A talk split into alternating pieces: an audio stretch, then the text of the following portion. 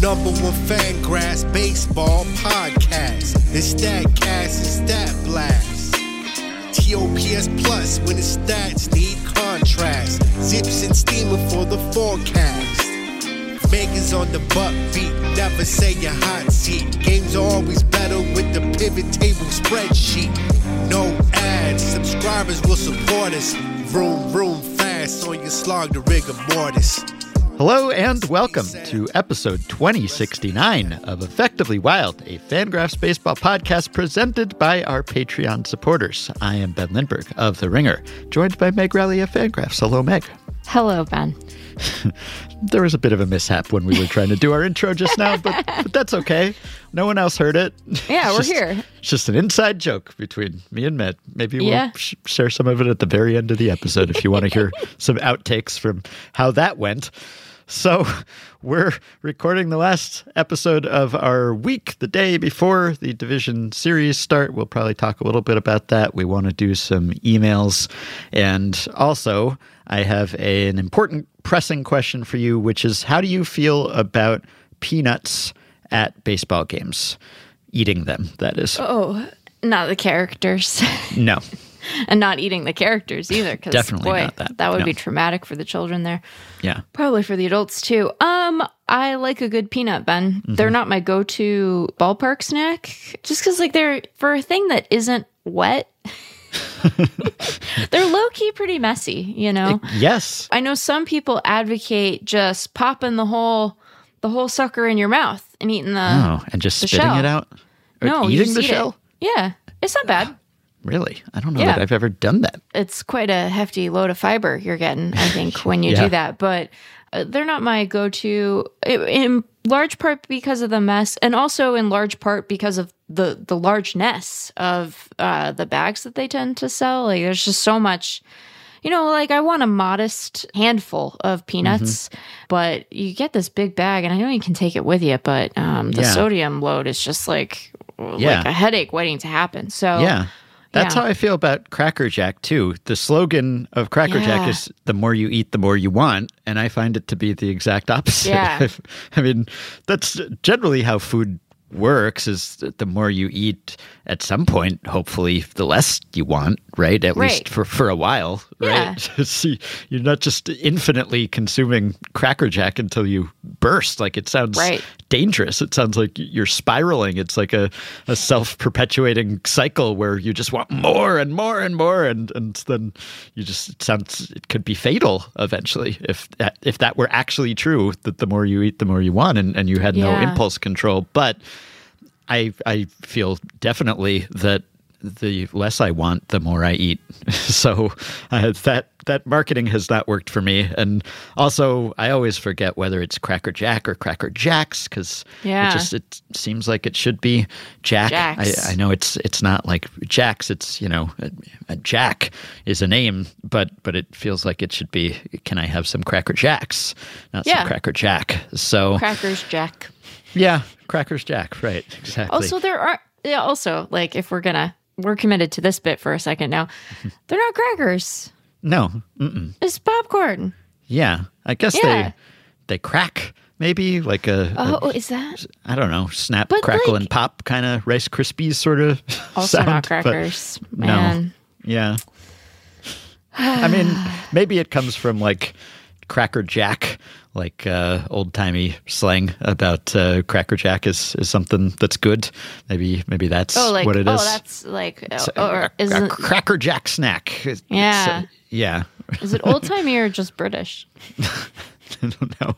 I don't know either. anyway, the reason I brought this up, there was one, Ah. is is that I was reading an article in the Wall Street Journal about how the peanut lobby, the peanut marketers, Big Peanut, Big they are they're trying to get Japanese baseball fans hooked on peanuts at the Oh. ballpark. The the American Peanut Council is Oh, uh, is just trying to export peanuts. I mean, they have peanuts, they eat peanuts, but not at the ballpark specifically, even Huh. though obviously they're huge baseball fans, and that would be a, a big market if you could get peanuts into the Japanese ballparks and get the fans there hooked on it. Sure. But it has not worked very well thus far for it sounds like a few reasons. One is that they already have great food at their ballparks, so they don't they don't need our garbage snacks. Yeah, they're not in the market. yeah, I like peanuts by the way. I mean, I prefer to have them shelled for for ease of use and less litter. But You gotta eat but the whole shell, Ben.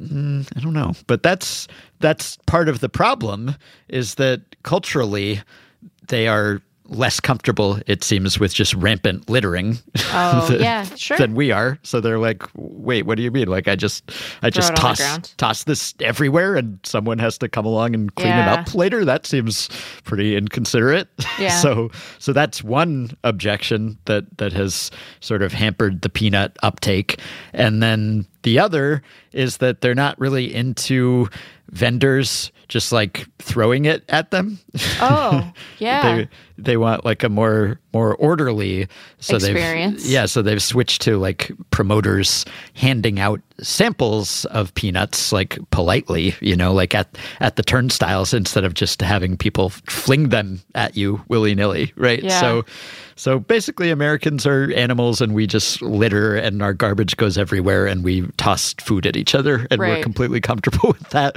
but Yeah. but that hasn't traveled overseas quite as well. So they're having to adjust the American ballpark peanut traditions. But Huh. but I say, I mean, it mentions in the story like all the the savory snacks, the gourmet options that they have at Japanese parks anyway. Like if you've got edamame and you've got steamed beans sprinkled Oh, with yeah. salt and you've got fried noodles and bento boxes and Yeah. Uh, uh, why would you need peanuts? They're so bland. I mean, Yeah.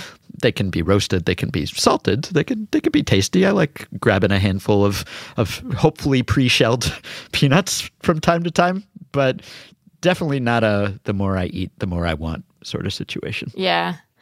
I think that like they like you said they have good options.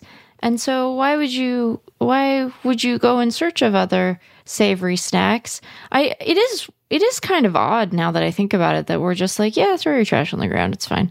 Mm-hmm. And then like we expect people to be like eh, it's a, to know that they shouldn't throw other trash on the ground. This trash is fine. I know right. that This- so like that's it's organic. like a- it's it's biodegradable, so we can Right, but it's a concrete concourse. Right. It's not going to biodegrade Yeah, into the no. If if people don't come along and sweep it up, you would just be sitting in like thigh high peanut shells at the end of the season. So Yeah. it's not just going to go away. I mean, just maybe it'll blow away. away. Maybe like No. birds will will come and carry it Oh away. yeah, and- that's definitely what you want. Is like let this be a vermin address. Birds Right. aren't vermin, but you know what I mean. It's like you leave organic stuff laying yeah, around, the, and the creatures are going to come, come for it. Yeah, Spirited away. Yeah. Yeah, and and do you have ballpark cats? I don't know. Like if you don't, then what's taking care of the possums? And like I know that what some ballparks try to do a couple times a year is like they'll have peanut free sections of the ballpark because you know some people have really intense peanut allergies such that even contact is a problem.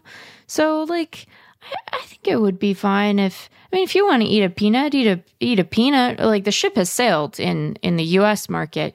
But I, I don't know that I mind resisting peanut imperialism. I, I- that seems like a worthy project, perhaps. There's just the bags are so big, Ben. You Yeah. know, like can I get a cup of peanut? You know, at, at Chase, and I have I have um, at times been kind of down on the concession options at Chase, uh, and I stand by that. But like you can get like a like a little paper cone of nuts. Like and you can get all kinds, Ben. You can get peanuts. You can get like a. They have like a sweet spiced nut. They, they roll it in something, and those are tasty. So like that's like a good. That's a perfect amount of ballpark nut because you Yeah. just have a little, you know, like walking around cone of like paper bag of, but it's cone shaped of of uh, good roast nuts. Um, But the big bags is so much. It's just like, you know, you're gonna give yourself a, a headache with all that salt. Uh, Yeah. So Yeah.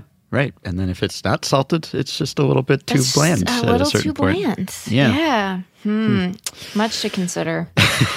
and this is definitely the best time to consider it. So I'm I'm glad we did that. Look, I mean, talking about the Vision series that are about to start and will be over in a few days. What's the shelf life on that? You know, Right. we want to keep these podcasts evergreen. So if if someone finds this episode three years from now, that will be no less useless than it was just Right. now, bantering about peanuts. you know, that's probably the shelf life of peanuts. So, you know, full circle on that from a concept perspective. The shell life.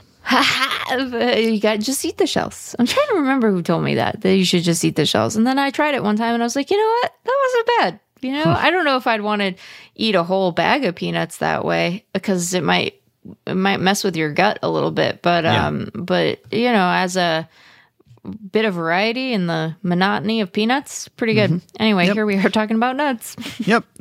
So I have no segue from that to talking about actual playoff baseball. You know But- who else enjoys the spiced nuts at Chase Field? The Arizona Hmm. Diamondbacks. You know who they're playing in the division series? The Los Angeles Dodgers. Gazinga, professional podcaster. Maybe, yeah. Do they do they enjoy the concession I have no options idea. there? They play there, but I don't They know if they there. if they have a chance. They probably get fancier spreads than that. I But hope so. yeah, they they are doing that. They are They playing are doing that. The, the Dodgers. That is true. I can Yeah. confirm that, that that is true. So we've previewed that series. That is going to be happening. Yeah. So All done.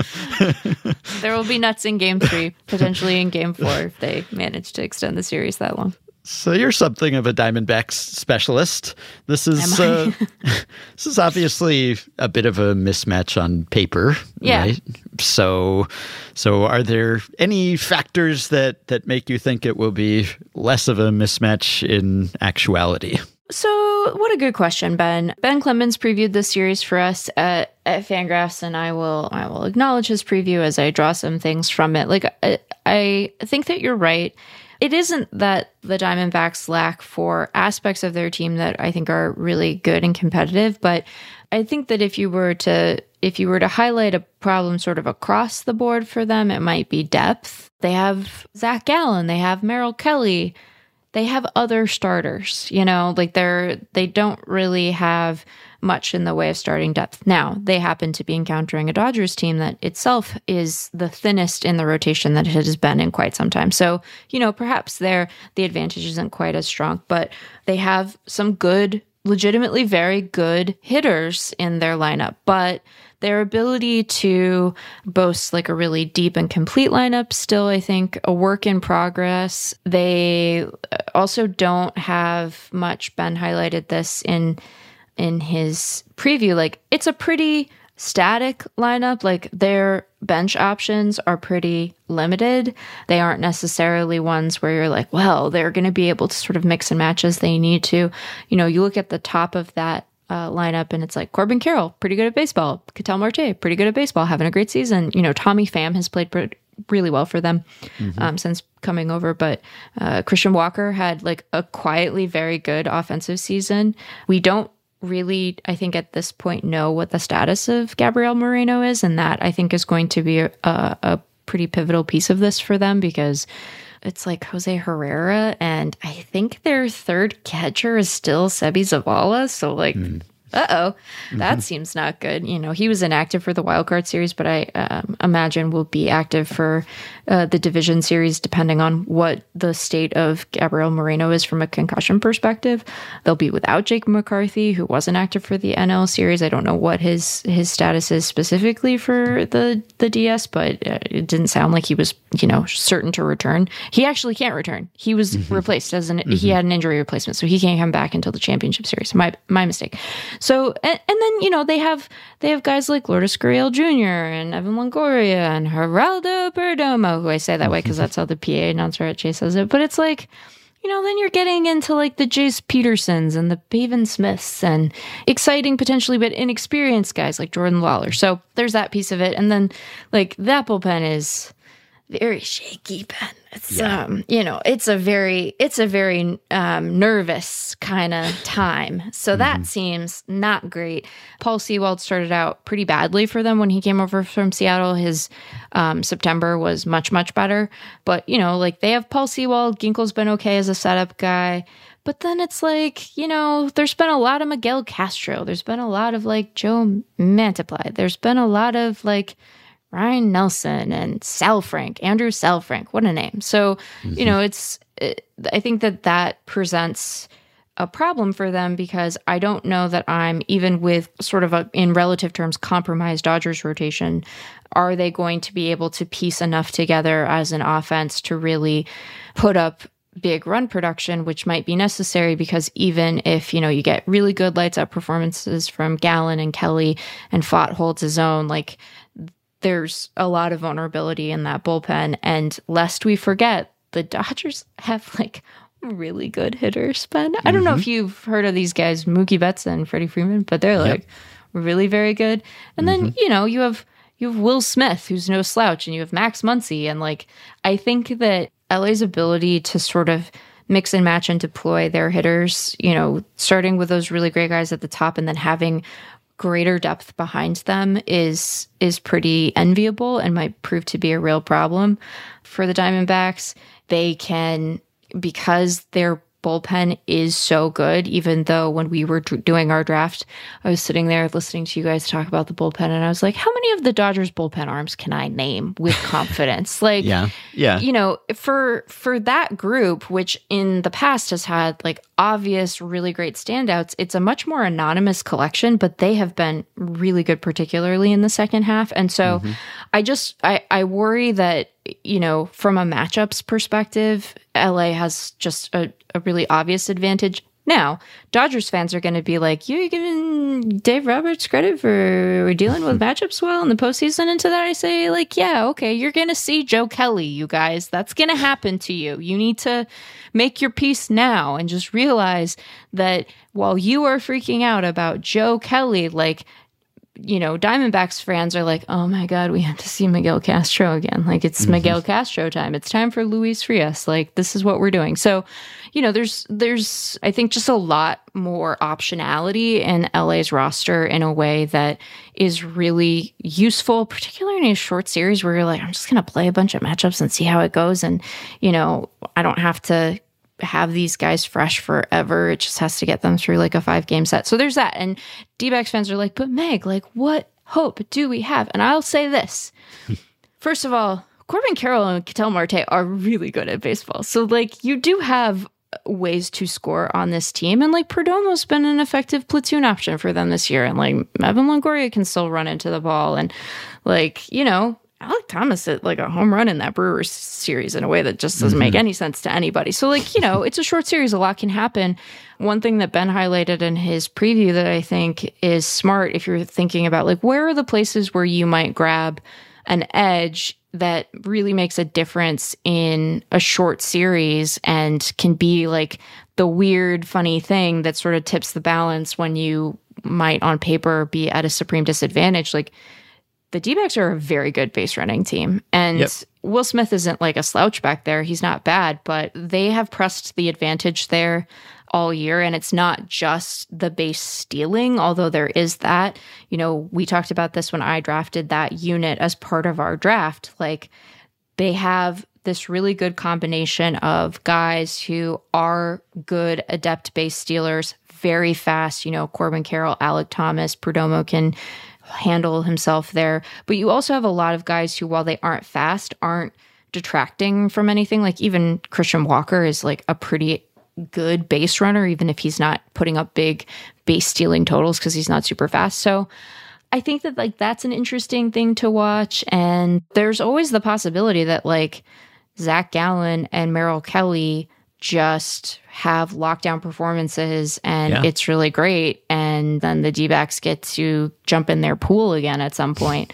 How do we feel about that as like a, I don't know that that's a, it feels, can I, can I be like, um, can, can I be nervous for a minute? Doesn't it feel like a good way for someone to get injured in a dumb way?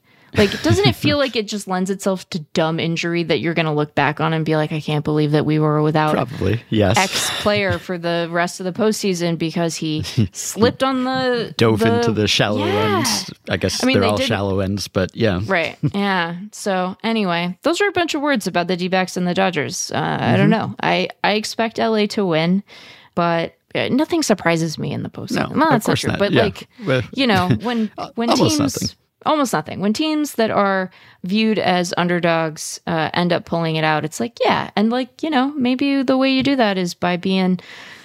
Corbin Carroll and having 80 grade speed. And you know he's not just fast. He's like a good base runner. He's smart about about these things. So yeah. Yeah, when people when people are like, uh, "How would this team beat that team?" and you come up with like, "Well, if they win, then that means that uh, they will have gotten the starters out and they will have Right. gotten into the bullpen and they'll have worked the count early." Like, there's this like X has to happen in order Right. for for Y to. It's like. Not really, though. Right. you know, like they could win just because uh, the Dodgers had a few bad games and the Diamondbacks had a couple good games, and, and they just happened to hit and and uh, get some fluky clutchness, and the Dodgers didn't. And there's really no way to to say like the the only path to winning this series for the Diamondbacks is if they do this or that. No, I mean they could just uh, crush everyone they face, Right. and it would not be that weird if that happened. But I understand uh, people crave some sort of insight or analysis, and just saying they might have a couple good games and they might have a couple bad games probably does not qualify. Well, and like, you know, I think one thing that that Ben highlighted in here, he highlighted this and I will do the same. Like Robert Orr wrote a really good piece for Baseball Prospectus about Kelly and sort of how he's managed to have the season that he has. Cause, you know, I think that if you were to ask a fan of baseball generally who doesn't like watch the Diamondbacks, which fine, they might not be aware of the kind of season that he's had. They might think of him as a guy who, like, didn't he have like KBO seasons? Like, what kind of starter has he really been in the majors? And he's had a, a great year. He has a super deep repertoire. He's able to throw a lot of stuff at guys, but he's also been dependent on guys like chasing junk. And you know, one thing that that Dodgers lineup doesn't really do, they don't chase mm-hmm. a lot of junk. You know, they Right. tend to Yeah.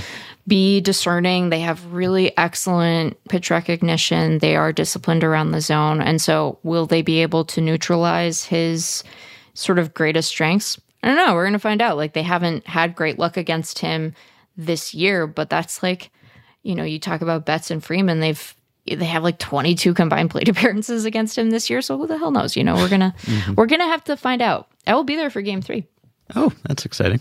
yeah. oh yeah we have to plan podcasts around that by the way I guess so. Yeah, yeah. I have I have looked at that and written about that sort of thing before. Like pitchers who rely on getting chases and they they throw a lot of pitches outside the strike zone, and it it does seem like yeah, if you have a lineup that's very selective, then as you would expect, that would be bad news for them. But it's it's hardly destiny or set in stone that that happens. They might have a day where they're getting chases and the other team can't resist, or other things might go right for them or wrong for the other guys. But you're only looking for small edges, right? And and often you don't even know if the edge actually was was why something happened or if it just happened for some other unrelated reason. But it's kind of entertaining to try to figure that out. So I guess the other NL series. Braves Phillies, obviously, a lot of history there, a lot of rivalry there. so excited for this ben Yeah, I'm I'm more excited for Rangers Orioles just like as a matchup of hmm. of talent, I guess. But but Braves Phillies just like, you know, as those guys have played each other a ton and they have a history and relationship and they played last year in the playoffs like that that adds certainly something to it. yeah And I guess a lot of it is kind of coming down to Fried's availability as we Yeah. speak. It it seems like he is going to be able to go in game two. That the blister will be okay, but uh, blisters can be finicky. But Yeah. That's a pretty big difference, obviously. If if he can go in game two and potentially game five, as Yeah. opposed to Elder and someone, that's that's a, a fairly big swing. Yeah, I think that when Dan did the Zips projections for his preview, like with Fried, their odds are much, much better than they are with Yeah, yeah. Like without him, I think they are still favored in the series regardless, but it does make a meaningful difference whether he's able to to go or not. Yeah, he he ran it so that like I think his first projection was with it seems like he might be back, but also kind of hedging and maybe not. And in that case it's like a 59-41 Braves odds of victory. And if you do give Fried game 2 and potentially game 5, then it's like a 66-34, which is big as these things Yeah. go, right? So Yeah.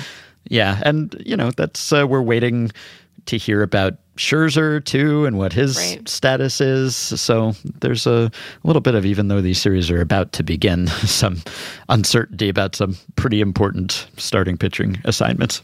Yeah, and then, you know, I don't know, man. I'm just I'm rooting for an unkind thing when it comes to this series, Ben, and it's unkind specifically to the starting pitching.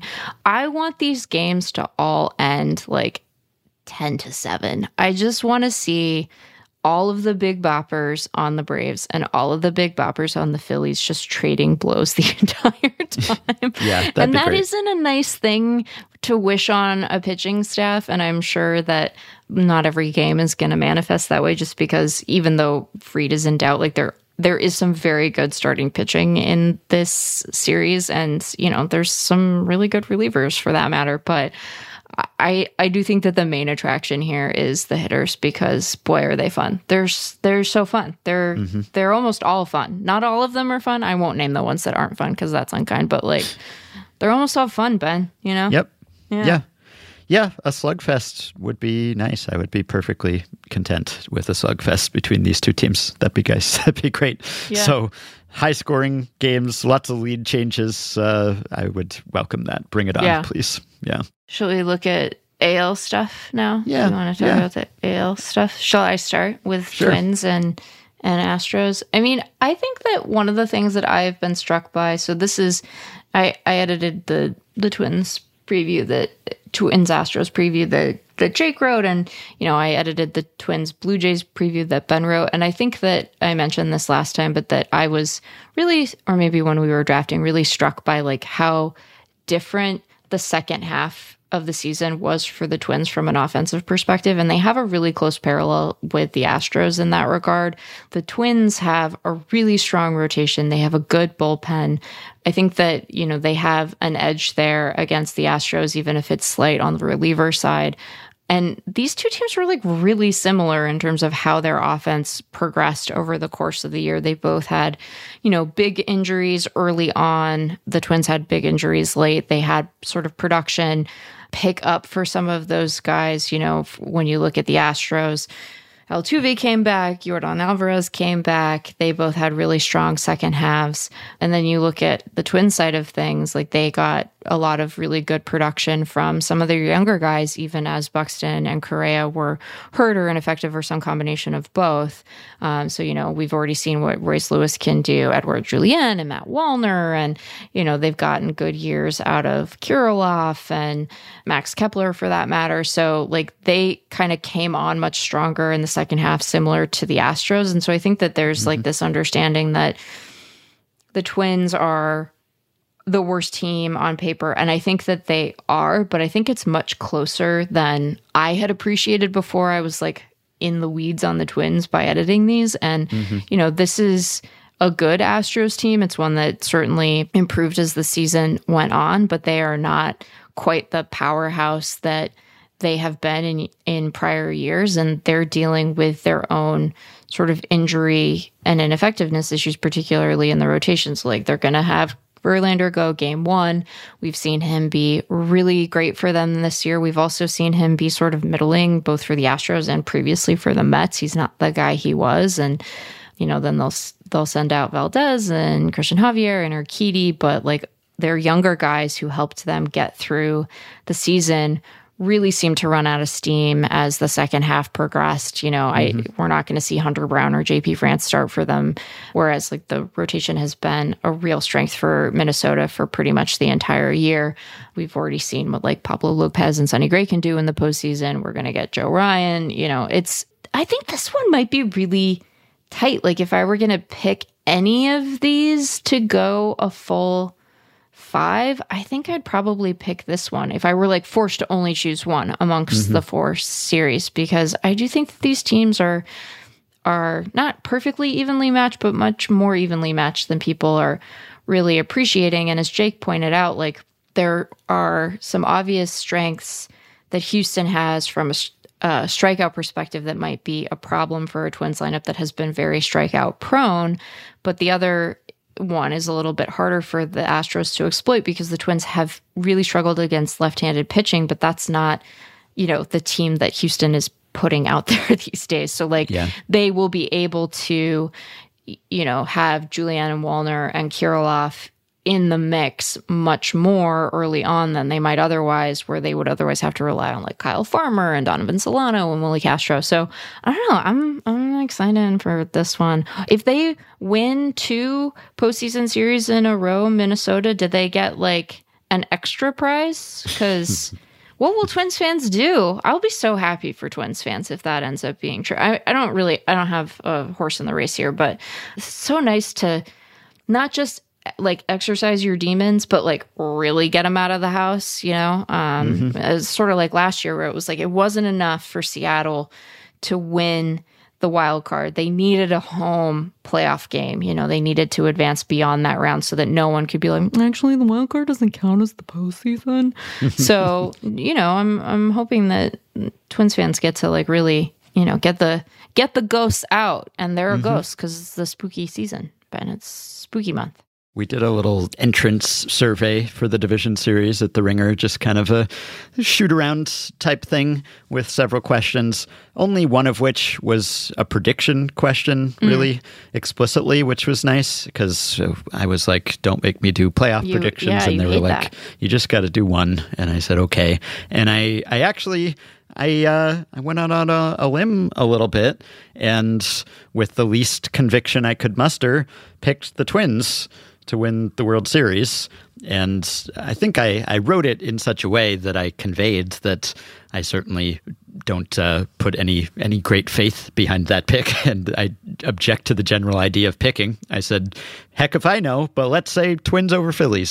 so that's about how much thought I gave it. But I've been impressed by the Twins for all the reasons that you were saying. I think they are better than the full season stats suggest. Like the the underlying metrics are better than their actual record, and also they I think improved as the season went on. And yeah, they're they're getting all sorts of monkeys off their back. They they beat the Yankees in their season series for the first Yeah. time since 2001 this year.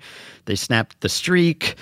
They I think are are pretty impressive pitching wise, especially the fact that they led the majors in strikeout rate, which would have been inconceivable at one time that Yep. the Twins would Right. ever do that. I mean, they were the most pitch to contact team there was stubbornly year after year after year.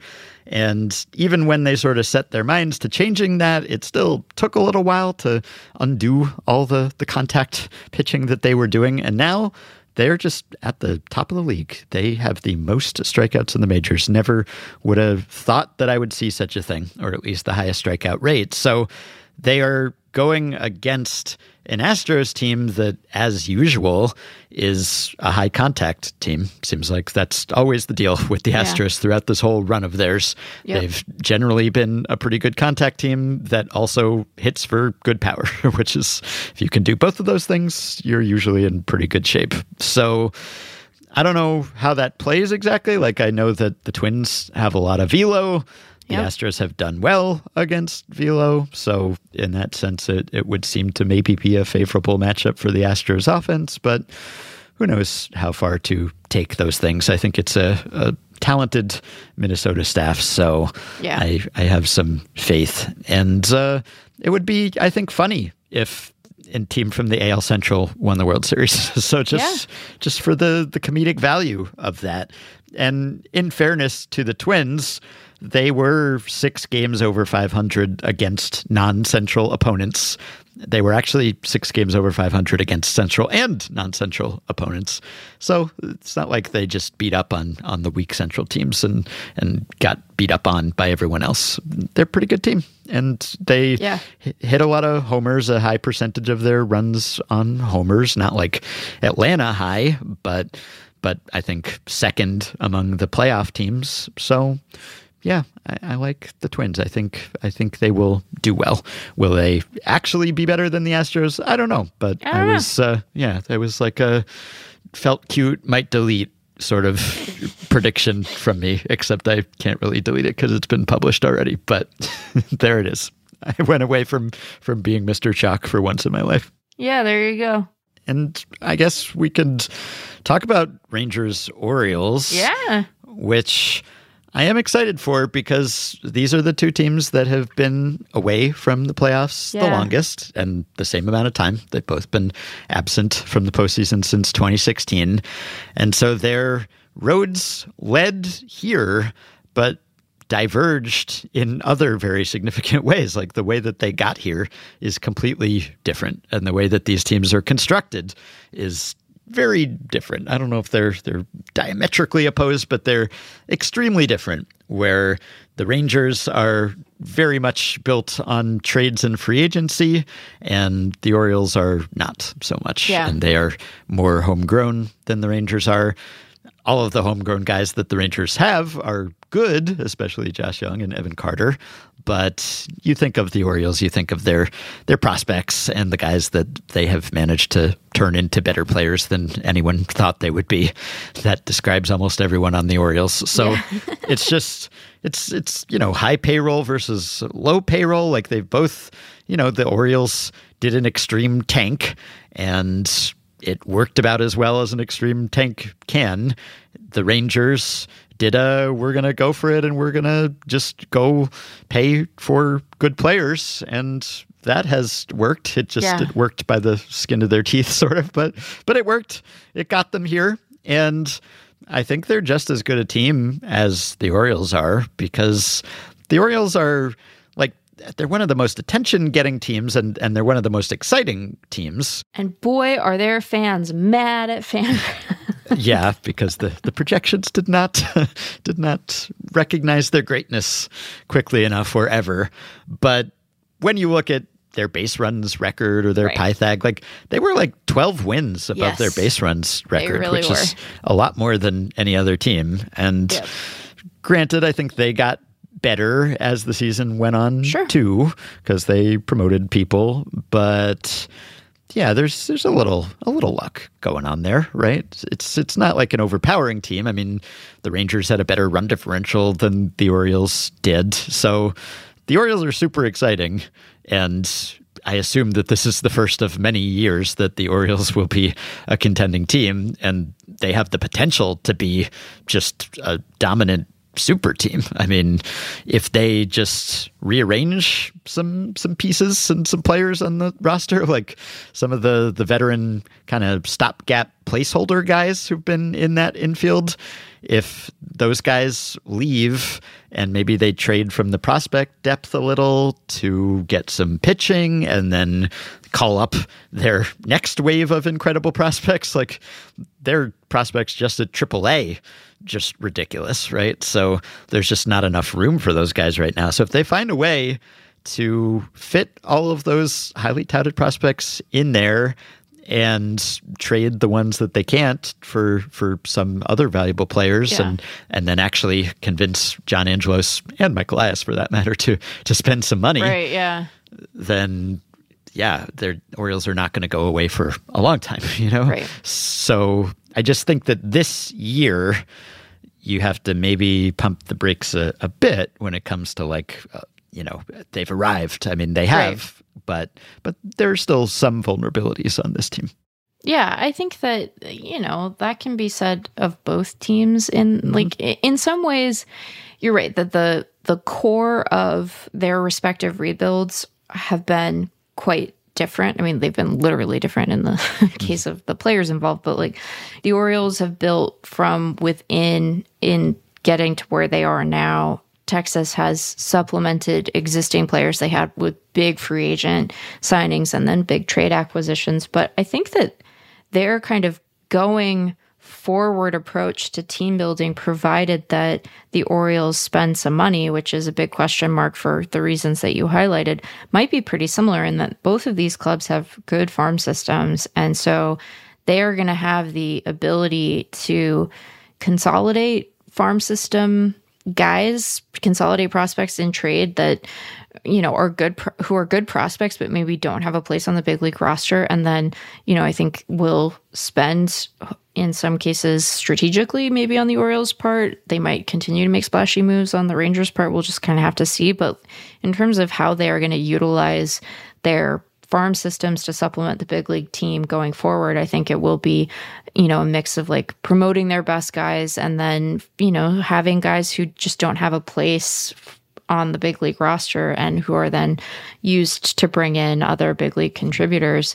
So there's that. I hope, I don't know, what will make Orioles fans less, more likely to stop yelling at us? What outcome will result in that? Say some nice things about Kyle Bradish. Just take a minute He's now good. and just, He's- just yeah, praise like, Kyle Bradish for a look, while. Look, I don't think that he is. I don't think he's a bad pitcher. He's a he's a good pitcher. He's he's you know he's got a sub three ERA. He's got a he's got a three two seven FIP. He had a four basically a four win season.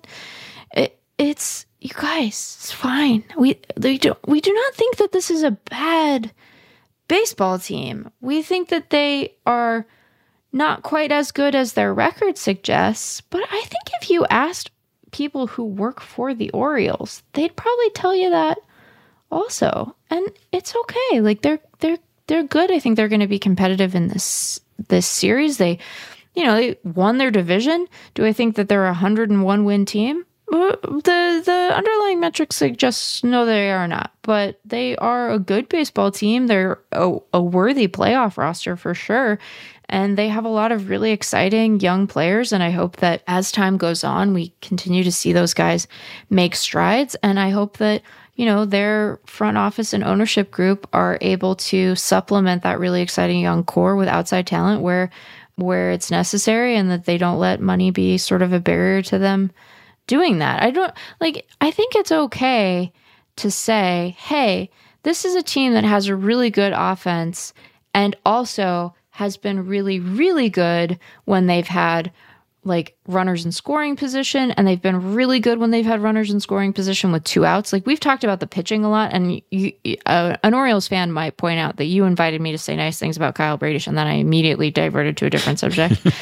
and you know what? That's a fair note. That's a, you know what, good note. But, you know, I think that a lot of the analysis has been about how the pitching is relative to some other rotations in the postseason, not quite as good. And that with the loss of, you know, Felix Bautista, that the the bullpen is not as imposing as it was, even though it is still quite good and has exciting guys in it. But I think that the the degree to which even this good offense has managed to play over their skis at the most important moments, you know, like that's a big piece of this too. And that is great. Those runs count. I think that attributing all of that to luck is like a disingenuous way to think about it. And we know that when you sort of outperform as much as the Orioles have in those situations, that's not necessarily sticky season to season. So it's like this is all we're saying, and no one's saying that you should think they're bad or that, that that you can't enjoy them or that they aren't a, a worthy playoff team. We're not saying any such things. So, just, uh, you know, No, I mean, probably Orioles fans will look back at this team in a few years, and regardless of, of how its playoff run goes, they'll probably think like, "Oh, those were the baby birds," you know, Right. like they they were still just trying to find their way out of the nest. They were s- still improving. Like, yeah. this team is is going to be unstoppable soon. Probably. Yes. I mean, there's every reason to think that that will be the case. ahead. Yeah. So Yeah. they they could certainly win right now as well. but- Absolutely. but yeah, like the offense is is good. It's definitely it's not a great offense, No. at, at least like based on the underlying numbers. Like they don't have a ton of great on base guys. They don't hit that many home runs. They they don't do the things that generally you have to do to score a lot of runs. They don't do them extremely well. So it's hard to see how they scored so many runs, except for the the clutchness, of course. But yeah, I I think that the pitching concerns are maybe ameliorated by the fact that I have concerns about the Rangers pitching Yes. too.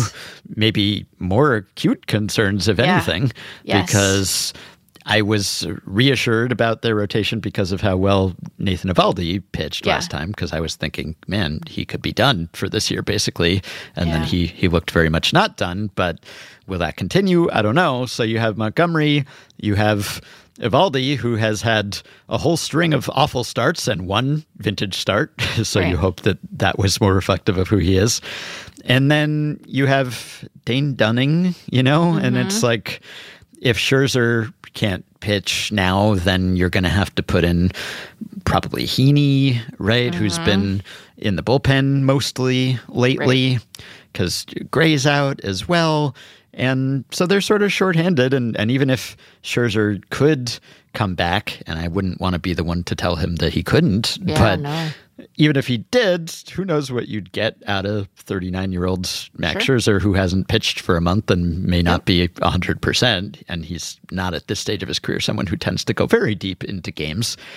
It would help. Every little bit would help because you want to try to hide that bullpen as much as possible. So, so even if you're putting Scherzer in the pen for an inning or two here or there, every little bit would probably help to stay away from the underbelly of that bullpen. And even the Orioles Bautista-less bullpen inspires more confidence Oh, than yeah. the Rangers bullpen. Yes. So, one hundred percent. stack up these stats, and I don't I don't see that as a, a big mismatch. I I think probably the Rangers offense is better, but the pitching it, it could be competitive. So Yeah. I, I think it is a fairly well matched series, more so than the win differential would suggest. I agree. Okay. Well, I guess we talked about all the series. and peanuts. So And you know peanuts. we're we're covering all of the the newsiest items of the day, Ben. You know Mm-hmm. we have them we have them all covered. I think. Yeah. I feel like we didn't say that much about Phillies Braves, but like we've all we've all seen Phillies Braves. I'm so excited for Phillies Braves. Yeah, I we're just really am so excited for Phillies Braves. You know. Yeah, we we watched them last year. We all we all know what these two teams can do. So I, I don't know that I have any uh, special insight. They've played each other a bunch of times in the regular Yeah. season and in the playoffs. It's just not a lot of mystery here. But but I guess Phillies pitching staff versus Braves lineup is I mean that's that's good. That's you know matching up the best with also maybe the best. So may may the best team win or Yeah. the other team. I don't really care that much, but, Yeah, but I'll like- enjoy it either way. I will say having a, an actual horse in the race is very stressful. Yeah. And it is much more enjoyable to be a neutral, completely neutral observer because I think that all of these series have a lot to recommend them. And I'm I'm excited for all of them. I know I sound quiet. And maybe it's because of two days of rest. What a strange thing! Two two days in a row of rest during the postseason, Ben. Well, who Yeah. heard of such a thing? But we're recording this on Friday, and I wish it was Saturday. I'm ready to watch some baseball. yeah, well, it will be soon. Mm. Yeah. All right. Well, I guess uh, I'll I'll give you one weird little thing that I stumbled across. Okay. And then we'll see. I got to do a, a stat blast.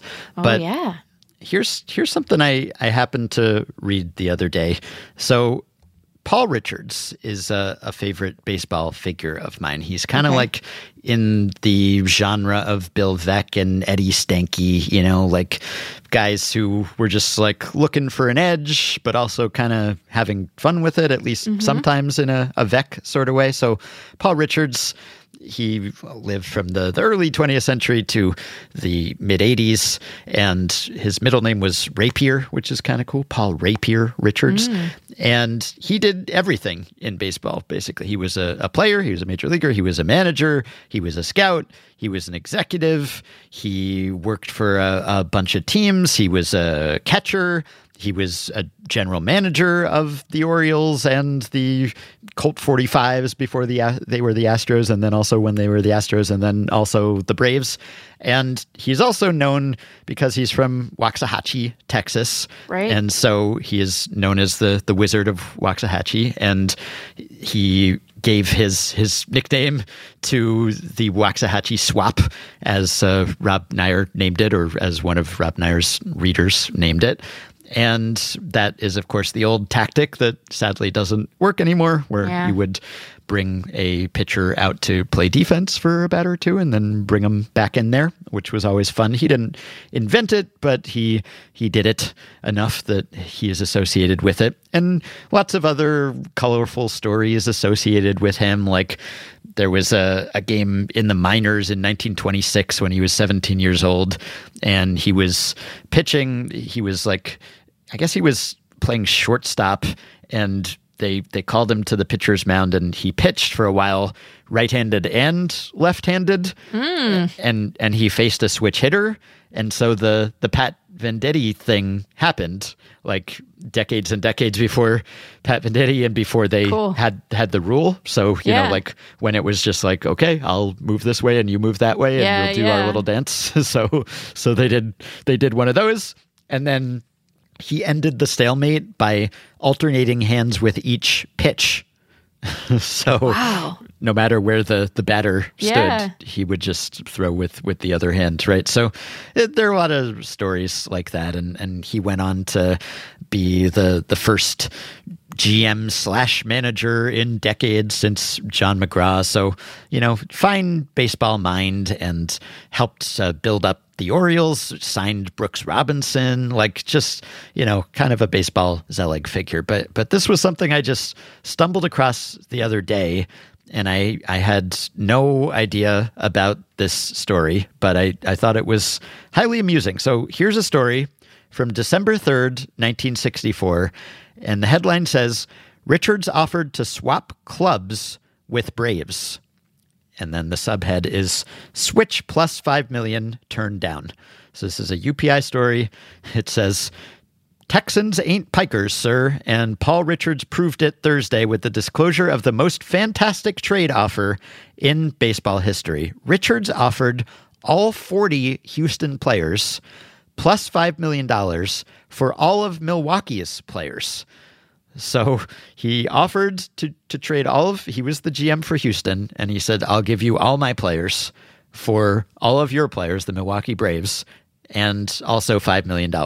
And he said it was a legitimate and sincere offer, said the Texas born Richards, who serves as Houston's general manager. I made the offer in good faith to John McHale and Bill Bartholomay. McHale is president of the Braves, Bartholomay, chairman of the board.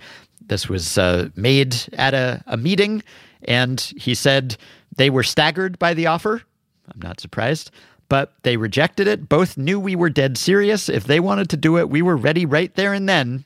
And if any witnesses were needed, the judge, uh, the president of, of the Astros or Colt 45s at that point, was right there to witness it. And then when this reporter's around, Bartholomay walks by and he says, Are you talking about the offer? And Richard says, Yes, I am. It's the truth. I'm talking about the offer we made you not long ago. You turned it down. Isn't that right? And Bartholomay said, It was like offering someone the Brooklyn Bridge.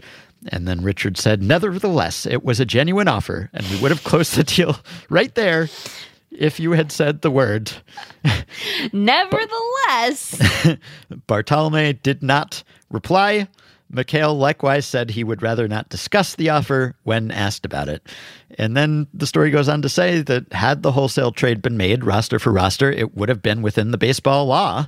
Richard says there's nothing in the rules preventing us from trading whom we chose. And uh, actually, he was involved at another time in, I think, the biggest baseball trade ever, like a 17 player trade. So- literally the biggest. yeah so so this was this was something he he actually did legitimately although i can't tell whether it's tongue-in-cheek that he keeps like Wow. saying nevertheless th- this was real but a story the next day also upi continuing the coverage of this story Paul Richards' fantastic roster for roster trade offer stunned the baseball world Thursday and earned him the title of the game's most impulsive trader from, of all people, Frank Lane. So this was Frank Lane, known as Trader Lane, the Oh. GM who just impulsively, compulsively traded everyone all the time. It was like, you know, made Jerry Dipoto and AJ Preller look patient, look Wow. like they, they were not constantly jonesing to make a move. And so Trader Lane said, Wow, if you traded entire teams, then you are the new trader. You're the most impulsive trader. So Lane caused something of a minor sensation himself. He was uh, visiting the convention headquarters. I guess this was December. I guess this was maybe winter meetings or something akin to that. And Lane said he had no doubt whatsoever that Richards would have gone through with the proposed deal. Paul has had an idea. Now, this was maybe my favorite part. No sudden impulse. It says, Paul has had an idea like this in mind for a long time. Said Lane, who employed Richards as his manager with the White Sox in 1953. He tried to make a similar deal with Detroit that season. Freddie Hutchinson was managing the club, and after the Tigers lost a tough one to us, Richards told him that we'd trade their 25 men for our 25. Detroit wouldn't go for it, though. and then it says later on, when Richards became general manager at Baltimore, he offered to swap the entire club for all of Kansas Oh my City's players. The late Arnold Johnson, owner of the A's at the time, rejected that one too. I bet. Don't ever sell Paul short, Lane said. He knows what he's doing all the time. If the Braves had said yes to his latest offer, he surely would have gone through with it. Oh my god. Houston would have gotten up the money in a hurry, too. $5 million doesn't mean anything to a man like Bob Smith, who is the board chairman. There isn't the slightest doubt in my mind the deal would have been made had Milwaukee agreed. Oh my gosh. Then the Milwaukee chairman said that it was the wildest offer he ever heard, but Richards insisted once again that it was a bona fide one. And how could it not be if, if he's he's been serially offering the same Right. deal to everyone? It's Yeah. like if your team beats his team, he's like, trade you, trade Yeah. you my entire team for your entire team. I feel like you could say a lot of things about him, but you couldn't doubt the sincerity, you know? You'd No. have to you'd have to hand it to him. You'd have to hand it to him, Ben. Yeah. Yeah. Oh no, my I mean goodness. And and he's he's not like this isn't just purely some sort of Veeck like stunt. Like Right. he he he was a, a fine baseball mind, like kind of Yeah. a colorful character, but but also you know like he he invented the oversized catcher's mitt to catch Right, right. knuckleballers. He, he did right. he did that. Uh, he he also I think he invented the instructional league instructs. I think that is a a Paul Richards legacy. So he he did a lot of things, but he never Yeah. got to do what seems to be the the one thing The that he thing wanted to he do more than anything to. else Yeah. was just to trade An everyone for team. everyone else. An yeah. entire team. Yeah. Wow. And imagine how it would have changed baseball history. I mean, you Oh think of all the all the legendary Milwaukee uh, Braves from that time period. They would have been in Houston instead because they they made this roster swap for for roster swap. I mean, Yeah. it's, I can't tell why he wanted to do it Right. exactly. Like if he was with Houston and and he wanted the Braves roster, then I guess I understand because they were a better team. Uh, so was he just like, well, they have a better team. Maybe I can get them to trade me their entire team, and then I'll have a good team. Maybe. Was there like some sort of 4D chess like subtle aspect to this? I really don't know. Maybe he got all of their families involved in MLMs and he's like, I gotta get these folks out of here. They're gonna be wise to me soon. Yeah, I, I'm reading. an- Yeah, uh, sure. Yeah, that's as good a theory as any, Meg. Sure, we'll go with that. I'm reading. There's an SI piece here. I think this was from after he died, where this one says that in the middle of the 1961 season, he and Arnold Johnson, the A's owner, spent a couple of hours discussing the possibility of trading the 61 Orioles for the 61 A's. Honest, Wow. like, why though? Why It's- though? how would What that? How would that? wrong it- with him? It, it sounds like an effectively wild hypothetical. It sounds like a bit. It sounds like yeah. Can you imagine? You know, it's like the first time you do it, the owner is like, "We're we're not eh, like," eh," and then you hear about him doing it again, and you're like, "Does this guy? Yeah. What's wrong I- with him?" Yeah. You know what it's like? It's like Fritz Peterson and Mike Kekich swapping wives. It's like that's not typically how trades work. It's just not usually on the table. You keep your team and I'll keep mine and we'll each try to make ours better. There's a Baltimore Sun story from years later. In 1956, he proposed swapping entire 25-man rosters with the Kansas City Athletics, backing off only after the A's asked to take Roger Maris and Clete Boyer out of the deal. Well, yeah, obviously. It's all or nothing. The entire team or he walks. And I found a- another story. This was not from UPI, but from the AP. So all the wire services were covering this thing in December of 64, where it's like it's like a Rashomon style accounting of of whether this was serious or not Yeah. because it's like there's a, a competing interpretations and columns here so w- one headline says Braves term roster trade talk joke and then right below that Richards, colon, no hoax. it just says, so Bartholomay, the Brewers guy said, so or Braves guy, said, we had just been involved in court actions on the move to Atlanta. We came into the lobby looking bedraggled, and apparently Richards felt sorry for us and our condition. We laughed, and so did Richards, and so we took it in the tone in which the offer was made, lobby chatter, and took no further action. And then it, it got around. And then Bartholomay said, It is unbelievable that anyone would take a story like that seriously. And then immediately below that, it says, Paul Richards set everyone straight today who thought he might be pulling a hoax. That offer I made the Braves a few weeks ago still goes today. I noticed the Milwaukee people did not deny it. I'm sure they know it was no hoax. I really don't I really Why don't would- understand. Yeah. wow. I don't know if should- this is all a prank or a bit Right. or or, Yeah. or whether he was serious and this was just a, a heartfelt desire that he had. I can't But- tell you, Ben. I couldn't. I couldn't rightly No. tell you. I think No. we should use bedraggled as a word more yeah, often. bedraggled's good. Yeah. Bedraggled is good. It's very evocative, you know. and at the same time, there's a story about that he was in conversation with the Dodgers general manager Buzzie Bavasi, and this trade would have netted him Frank Howard for someone who who barely went on to to play at all. So that would have been quite a steal for Paul Richards if he had pulled that off. So he was making astute offers at the time, but then he was also sort of like posting or Yeah. like trade proposing. I, I, I really, is like the kind of stuff that gets you kicked out of a fantasy league. yeah, exactly. He's, just, I don't, is he messing with people so that Oh, they would take him less seriously and they would underestimate him? Maybe I don't know, Ben. But the fact that he kept returning to this over and over again makes me think that it was a really sincere Yeah. offer. What would that do to a fan base? What would it? You, you would. There would be riots. Uh, Don't you think there would be riots? I think people would riot. What if you were, even if you got the better team, Right.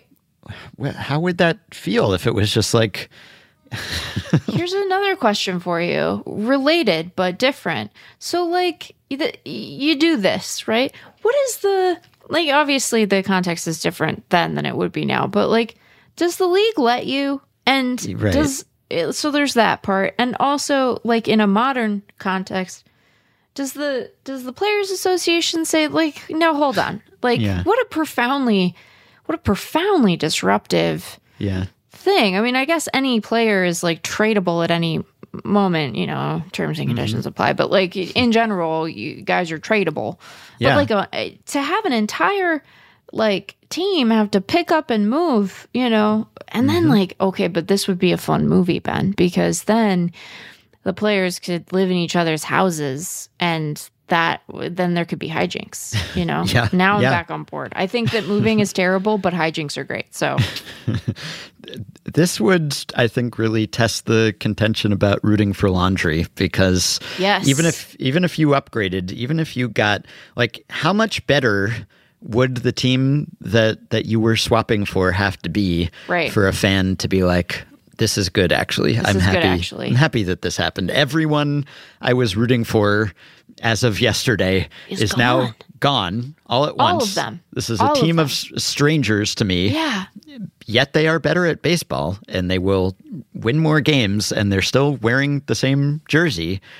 like if you're going from the worst team in the league to the best team in the league, you'd, you'd probably do that, right? Because you're sick of Right. watching your terrible team anyway. you But don't you don't have to worry about them gelling with each other because they're Yeah. all and, and in fact i imagine it would be uh, like a it would bring a group of people who have already been playing together even closer together because they would all be like where do we get coffee? Yeah, where do our children go to school? Where do they live? I don't know where my children are you know? Like there would be a lot of i mean you know like it would be it would be really would you change coaching staffs would you swap those two hmm. now i'm just making it an effectively wild like a hypothetical Yeah, that seems like a package deal. I would I would Right. think the coaching staff comes with probably. It would be wild. It would, Ben. I don't want this to happen because, again, it would be profoundly disruptive to real people, but it would be a fascinating it would be a fascinating case study because if what if they didn't swap coaching staffs? It was just the players. And then like you could really learn something about the value that those those coaches bring. I mean, you couldn't learn like a lot, but you could learn mm-hmm. something. Like it would mm-hmm. be really interesting if you were like especially the good team to the not good team's coaching staff because Yeah. you know, maybe maybe the bad team was only as good as they were because of the coaching staff and maybe that coaching staff is actually wouldn't it be fascinating if the good team suddenly got a lot worse and the bad team got a lot better and then you're like those Yeah, coaches are like losers got to get them out of here a natural experiment. Yeah. Yeah. So anyway, I'm just I'm fascinated. I I wish I could ask Paul Richards what was in his head here. We could have had Henry Aaron could have broken Babe Ruth's record as an Astro if this had happened. Uh, you would have had Phil Niekro, Eddie Mathews would have been Astros. Uh, gosh, uh, so so much about baseball history would have would changed. be different yeah Not pretty that this was was close to being consummated. No. I don't think, but but still. i do i do think that like the commissioner would be like now hold on a minute Yeah, probably. what yeah. are you what are you wait what are you Yeah. doing I just No. think as, as a fan, you would need like I don't know what exchange rate you would need to put up with the fact that you now have no personal attachment No whatsoever attachment, to these people, but it's still your team in name Right. only at least, and plays at the same ballpark, has the same laundry, and but they're better at baseball. So Right. you know how many how many wins do you have to gain to overcome the fact that you just have no history with all these people and just the sense of displacement of an entire team being replaced by another entire team all of a sudden just on a whim apparently. on a whim. Yeah, weird man. Weird. Very very weird but wonderful and wacky. So Yeah. i salute you paul richards. So bill veeck later hired him to manage the white sox which seems like it's just a Yeah. match made in heaven yeah uh, that, that that tracks that feels Yeah. like it tracks he was replaced as GM at one point by uh, former Effectively Wild legend, the late Eddie Robinson, as well. Too bad they couldn't pull off a, a team swap. Anyway, maybe someone will, will pick this uh, idea up again sometime and revive. I mean, this this should be the the Waxahachie swap. We should Right. rebrand that as trading an entire team for another entire team. That's what it means now. You're onto something, Ben. I think you really are. We no longer have the other kind, I sadly. know it's yeah. There's a vacancy. Not that we ever There's- had this kind either. But No, but there's there's like a terminology vacancy that is, Mm-hmm. you know a position to be filled. Yeah. Hmm. Hey, here's a, a pressing email question we just got, which we may have answered at some point, but what the heck. Nathan says, pedantry about sweeps in the playoffs. Uh, I'm very happy for the Twins and Twins fans following their wild card victory, but when I heard the broadcast celebrate that they had finally won a series victory, I thought, hmm, should we really count best two of three as a series victory, especially comparing against a history where that possibility didn't exist? But put that oh. question aside because I don't want to be a wet blanket. And it led to what I think of as a bigger issue. Nobody actually sweeps playoff series. If during the regular season a team wins three of the first four, they still have to play the fourth game. and we don't say that they swept the series after three. Right. says- I can't get too worked up about this because I've been a baseball fan for 25 years and never noticed that the definition of a sweep Yeah. changes in the postseason. But if we had to come up with a new name for the postseason sweep, what would it be? So wow. there is something to that. I was thinking about this the other day just because best two out of three. there's a reason you host this podcast. well, yeah, yeah, because best two out of three.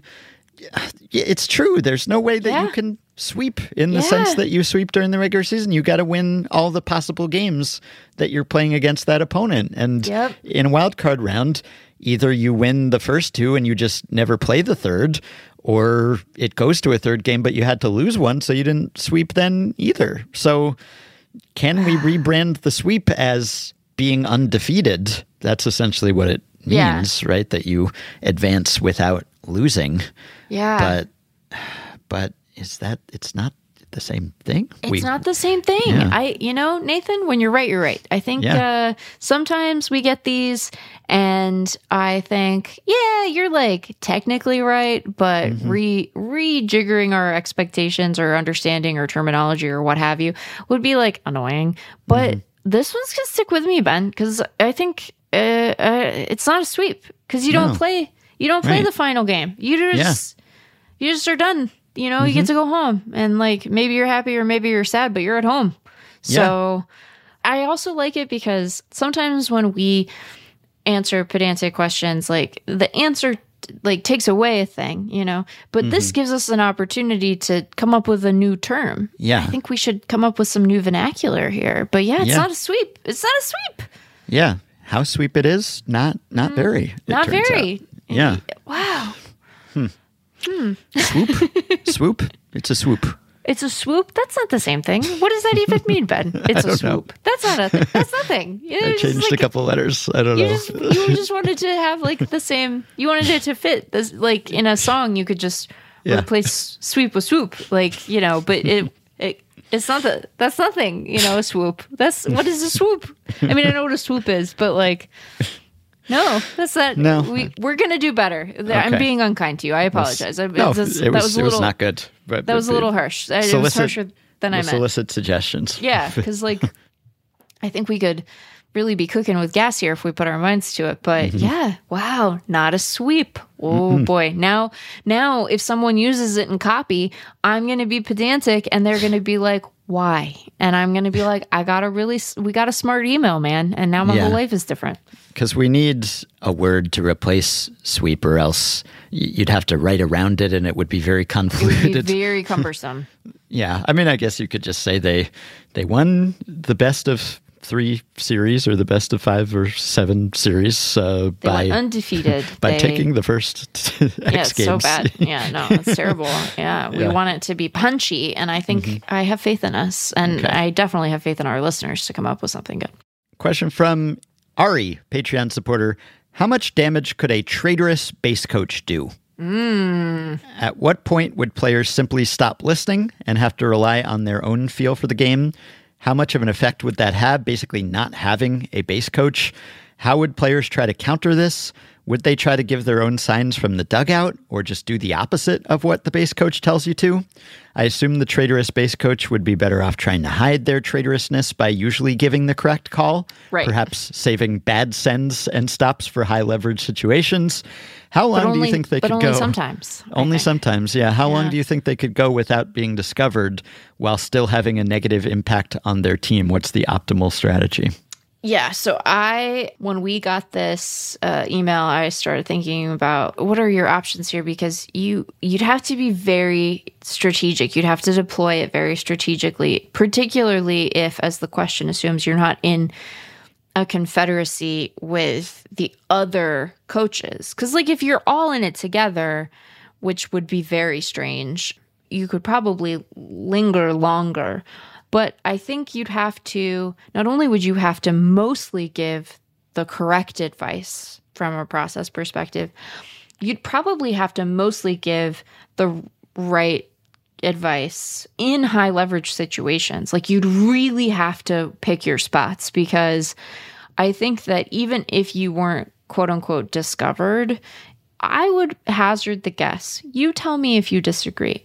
I would imagine that, like, if you asked an owner or a general manager or a manager, you'd probably be willing to make changes at your base coach positions uh, much more quickly and indeed probably mid year far more often than you'd be willing to do that with the manager or the bench coach or the pitching coach or the hitting coach. Like I I don't imagine that they are on particularly wobbly chairs. I bet that if you're decent at being a base coach, you can like kind of coast for a long time. I bet that's a pretty secure position on a coaching staff, but I bet it's also one that is viewed as m- maybe of all the coaches the the least disruptive if you have to make a change. Do you think mm-hmm. that that's fair? I mean, I don't think people are like angling to get rid of their coaches. I hope I think that they want there to be stability on their coaching staffs, but it's less disruptive than like getting rid of the manager would be, right? Or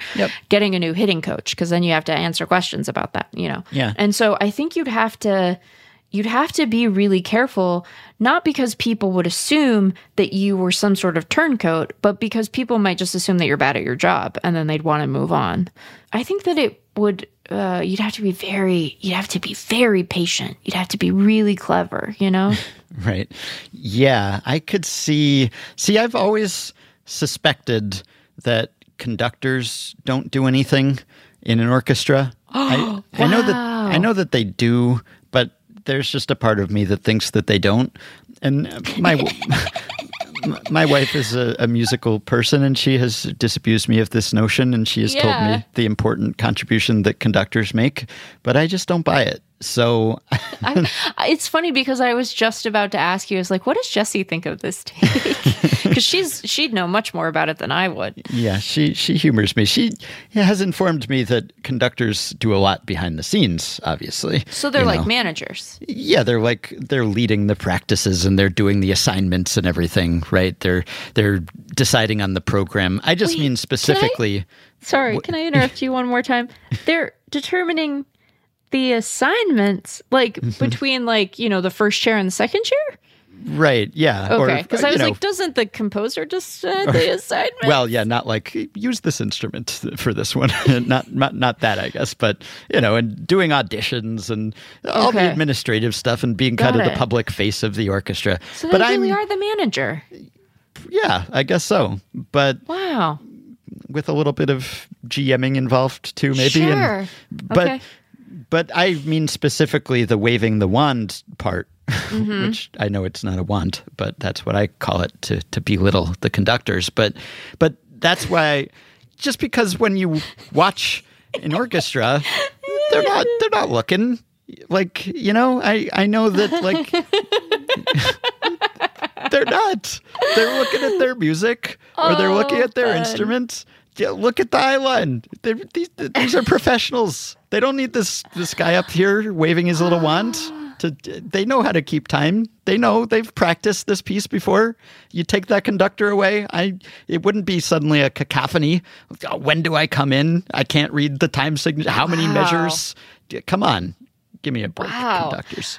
I look, Ben. First of all, do they call it a stick? What is it actually called? I know. So I played clarinet badly for like a couple of years, and so this is not me being dismissive. It's me being ignorant. I'm at, yes, I'm genuine. I believe it's a baton. A baton? Yeah. Oh, yeah. Then calling it a wand is belittling. I was gonna say yes. like calling it a wand makes it sound powerful, like you're like a mm-hmm. sorcerer or something, and you're like, you know, uh, you're of all the kinds of truther you could have proven to be. Yeah, I'm a conductor truther. You're it's a conductor true. truther. Wow. And the reason I brought that up is that I wonder how many base coaches are akin to conductors. Yeah where if you actually just took them off the field, it wouldn't really matter that much because these players are professionals and they know what they're doing out there. I, I know that they're obviously like uh, maybe they're giving you a little scouting report. Oh, watch this guy's move, or here's how fast, you know, I've been timing with my stopwatch, and here's how you got to get back. And of course, they're shouting back, right? But also, a lot of the time when you see someone rounding third, they just they're blowing through that stop sign. They're just running right through it. They well, not you're not supposed to, you know, right. but but it happens at times, and sometimes the player is right.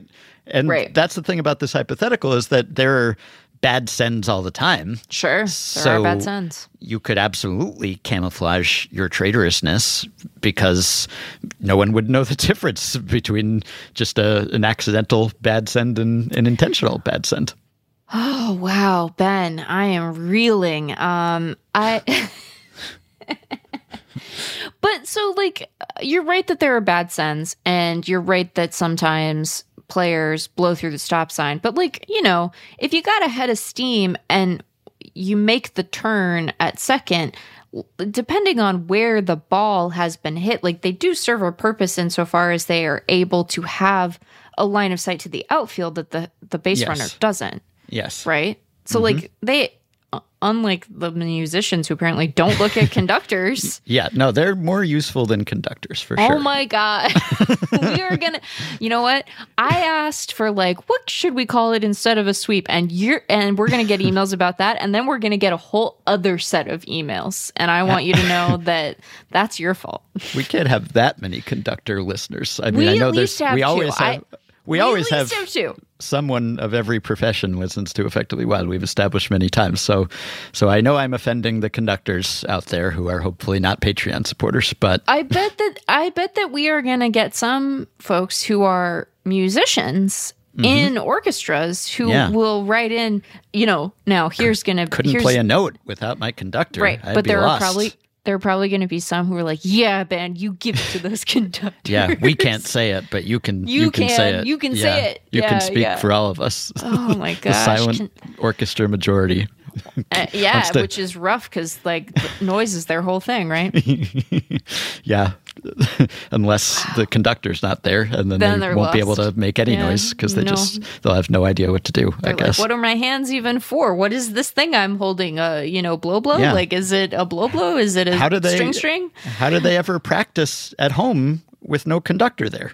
They must just they're sit not- there like, when do I start? How do?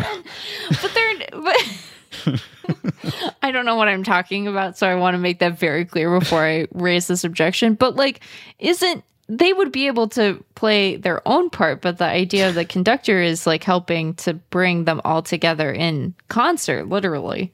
Yeah, Yeah. Oh man, I can't wait for these emails. I'm so excited. I'm I'm rubbing my hands together as we record. This is going to be great. I was I was kind of low energy in the beginning of this episode and now I feel like I'm in my right register because if you're you are a conductor truther. Man, what was watching Tar like for you?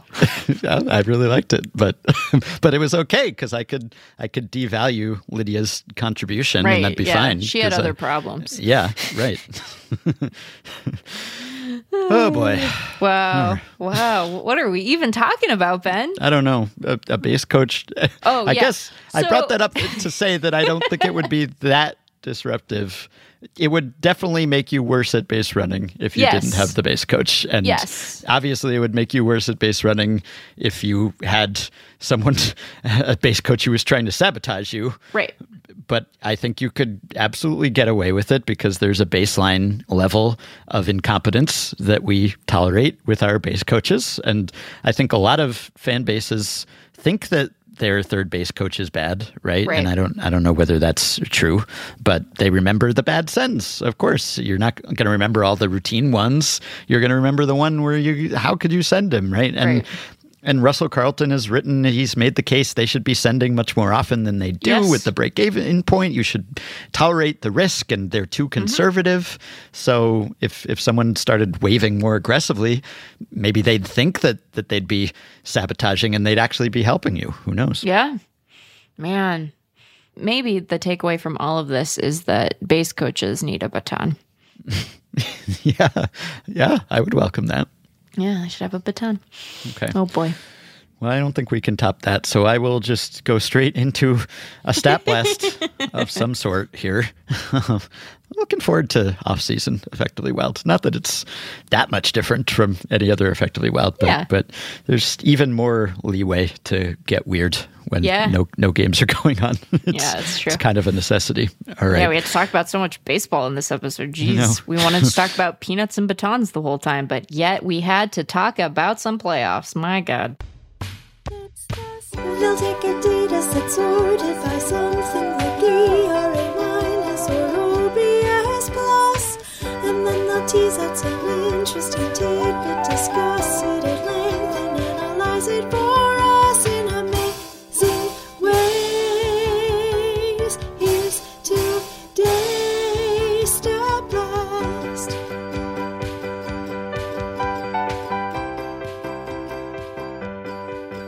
Okay. All right. Here is uh, a, a couple of questions that were sent in, and and of course the Stat Blast, as always, is sponsored by Topps Now. But as I look at Topps Now right now, no new cards because no new baseball. Right. You know. I'm, Topps Now depends on a constant supply of baseball. Otherwise, what are you going to make cards about? So, Right. uh, They I mean, they also object to sweeps, but for different reasons. Right. Yeah. Fewer card opportunities. So they're they're not going to make up something that was topps now worthy. I mean, I guess they could do a card about like, here's what Jerry Dipoto said on hmm. this off day. Jerry Dipoto Didn't do it. Wasn't me. Wasn't me. Let oh, it be noted. Fifty-four percent comment would be a good topps now card, and then his apology walk back could be the next day's topps now card. But but yeah, we need action on the field. And there wasn't any as we speak, but there will be again soon. And then there will be new batches of Topps Now cards coming out. So go to topps.com whenever there has been baseball, and you can catch up on what is available that day because it won't be available for long. So act now and uh, don't wait, and all of those other infomercially terms that, that people use. All right.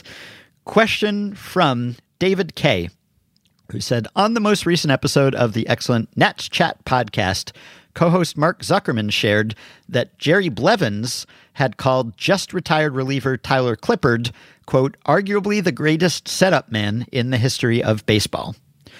Zuckerman wasn't sure how to look that up, but posited that it was relievers who have pitched consistently and well in the seventh and eighth innings for a very long time, mm-hmm. probably a short list. What do you think of what Blevins had to say about Clippard? So, is Tyler Clippard arguably the greatest setup man in the history of baseball? I guess you could argue that he did. So, by definition, that is arguably the case. But is it actually the case? And, you know, it may not be far from the case. So, Wow. I just did a, a simple Stathead here, and I went by baseball reference war, and I set maximums of 15 career games started and 75 career saves, which I chose to barely admit Tyler Clippard. so I'm sort of stacking the deck here. He had 14 career games started and 74 career saves. So you could say that 74 saves is disqualifying. Maybe that's too many saves to Sure. be the best setup man of all time. Because if you're the greatest setup man of all time, you should you should just be a setup man. Yeah. You shouldn't even be on the borderline between setup man and closer. No one ever should have looked at you and thought, that guy, I, I want that guy getting the last three outs. He's got the closer mentality or the closer stuff. No, I want him to play second fiddle, unconducted to some closer. And if you do, though, use these parameters that narrowly admit Tyler Clippard, then he is fourth all time. Wow. So he's got 15.9 war. Slightly ahead of him is another recent retiree, Darren O'Day, who I mm. think also is very much in that same category, right? I, I would lump those two together, and he's at 17.4 war. Then you have Steve Reed at 17.8, and you have Mark Eichhorn, who is at 19.2. So there's your Mount Rushmore of setup men by this very narrow definition that I just arbitrarily came up with to admit Tyler Clippard. But if I was going to go even deeper in that, then yeah, maybe maybe I would set the saves minimum a little lower than Yeah. that potentially because like Eichhorn had 32, Steve Reed had 18, Darren O'Day had 21 saves, so Tyler Clippard at 74. It's a little closer-ish for me, Yeah. maybe maybe on this list. So like there were, if there was ever a year where you were a dedicated closer, Yeah. I think that maybe disqualifies you. Like Yeah. 2012 with the Nats, he had 32 saves that Yeah. year. You know, he was the closer. So Right. I did enjoy his career. He was, you know, I, I like a, a long term reliever Yeah. who is mostly not a closer, but is is like just a dependable bullpen guy. You know, Yeah. you're happy to see him coming out. He pitched for 16 years. He, you know, early 20s to late 30s, and he was fairly effective the whole way. So, Yeah. And uh, he came up when I was still a fan, and uh, he was a Yankee, so I have uh, fond feelings. So happy trails, Tyler Clippard, who may or may not have been one of the best setup men ever. He had glasses. We love a we love Yeah. a ball player in glasses. Like seriously. Yeah. Okay, now here's another one that was sort of sent to us by another Ben who is a Patreon supporter. Are you aware, and I don't know why you would be really, but of the season that Cam Gallagher had this year? Are you aware of Cam Gallagher? Let's start there. Yeah, I'm aware of Cam Gallagher. I am He's familiar with Yeah. the concept of a Cam Gallagher, but Yeah. no, I couldn't tell you even one thing about the season that he's had. Well, he is probably happy about that Oh, really? because my goodness, he Oh had no. yeah. Oh no. Yeah. How did this guy get 149 plate appearances? Wow. Well, that is an excellent question. So the thing about Cam Gallagher is that he had not been that bad previously. He's he's a catcher. He's a backup catcher, Yeah. right? So from 2017 through 2022 with the Royals, he played in 166 games. He had 469 plate appearances. He batted 240, 302, 355, which is not good. It's a 76 WRC plus, but it's it's acceptable for a backup catcher who is a good defensive guy, and he he was worth uh, 10 framing runs over that period. So he was worth 1.4 WAR in like a season ish of playing time. So that that's fine. You know, that's that's okay for a backup catcher. But then this season happened. Yeah, wow. So this season he was with the Guardians and he was on the opening day roster mm-hmm. and he was actually on the roster all season other than an August stint on the 7-day IL. He was there. He was a constant cuz the Guardians opened the season with three catchers, one of whom was Mike Zunino. Mm-hmm. He was released in June. And then they had Meibrys Viloria, who was up for a little while. He was on the opening day roster, so they were carrying three. I think partly because they were worried that Cam Gallagher couldn't hit. Yeah. And and they DFA'd Viloria in April, and then they they had Cam Gallagher, who was the last man standing from that Trinity, and he made it. He made it all season long, Wow. despite. And here is the big reveal about. Uh, by the way, I was wondering how you pronounce Meibrys. I, I assumed it was Mabrice or Mabris. The baseball pronounce, baseball reference pronunciation says May Breeze. May May That's so nice. How pleasant. Yeah, I don't know. Anyway, maybe they're just trying to make it easy for us. Anyway, Cam Gallagher, he hit technically Yeah. 126, uh-huh. 154, uh-huh. 168. Yeah. It's not good when Uh-uh. all all of the the slash stats start with a one and then are like in the mid ones. Yeah, that's really not good. That's really bad. Yeah. And in fact, it's so bad. And this was why Ben wrote in. Arguably, it's like the worst anyone has ever been. Like at least in in the live ball era. So if we go Wow. 1920 to now, and we set it at 140 plate appearances, and he's a little bit above that. Yeah. He's the worst. Wow. 29,815 qualified hitters just in the AL and NL over that period. No one was worse than Cam Gallagher's negative 17 WRC plus this season. Like the, the previous worst was Wilbur Wood, who was a pitcher in 1972, and he was at negative 14. And Cam Gallagher is now worse than Wilbur. He's he's sub Wilbur level. Like that is really really bad. it's really bad. It's like catastrophic, really. Yeah, it is. I I feel for the guy and Yeah. and Ben said pointing this out like if you if you have I guess if you set the minimum at 140 plate appearances or more there have been 62 pitchers with that many plate appearances and none of them has hit worse than Cam Gallagher.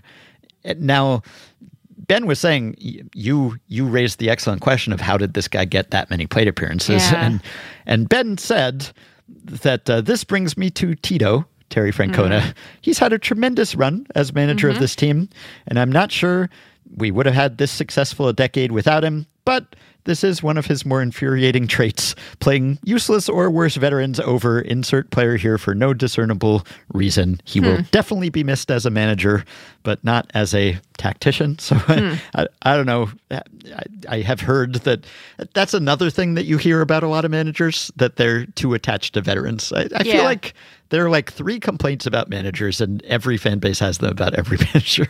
It's like it's like the this guy must have compromising picture pictures of the manager. How is he still getting playing time? That's one.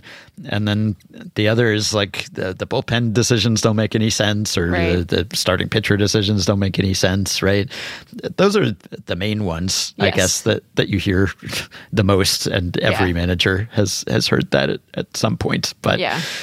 anyway, this is something that Ben is alleging about legendary, potentially Hall of Fame manager Terry Francona. Like, should he be stripped of his plaque, his his potential plaque for giving Cam Gallagher 149 plate appearances, or?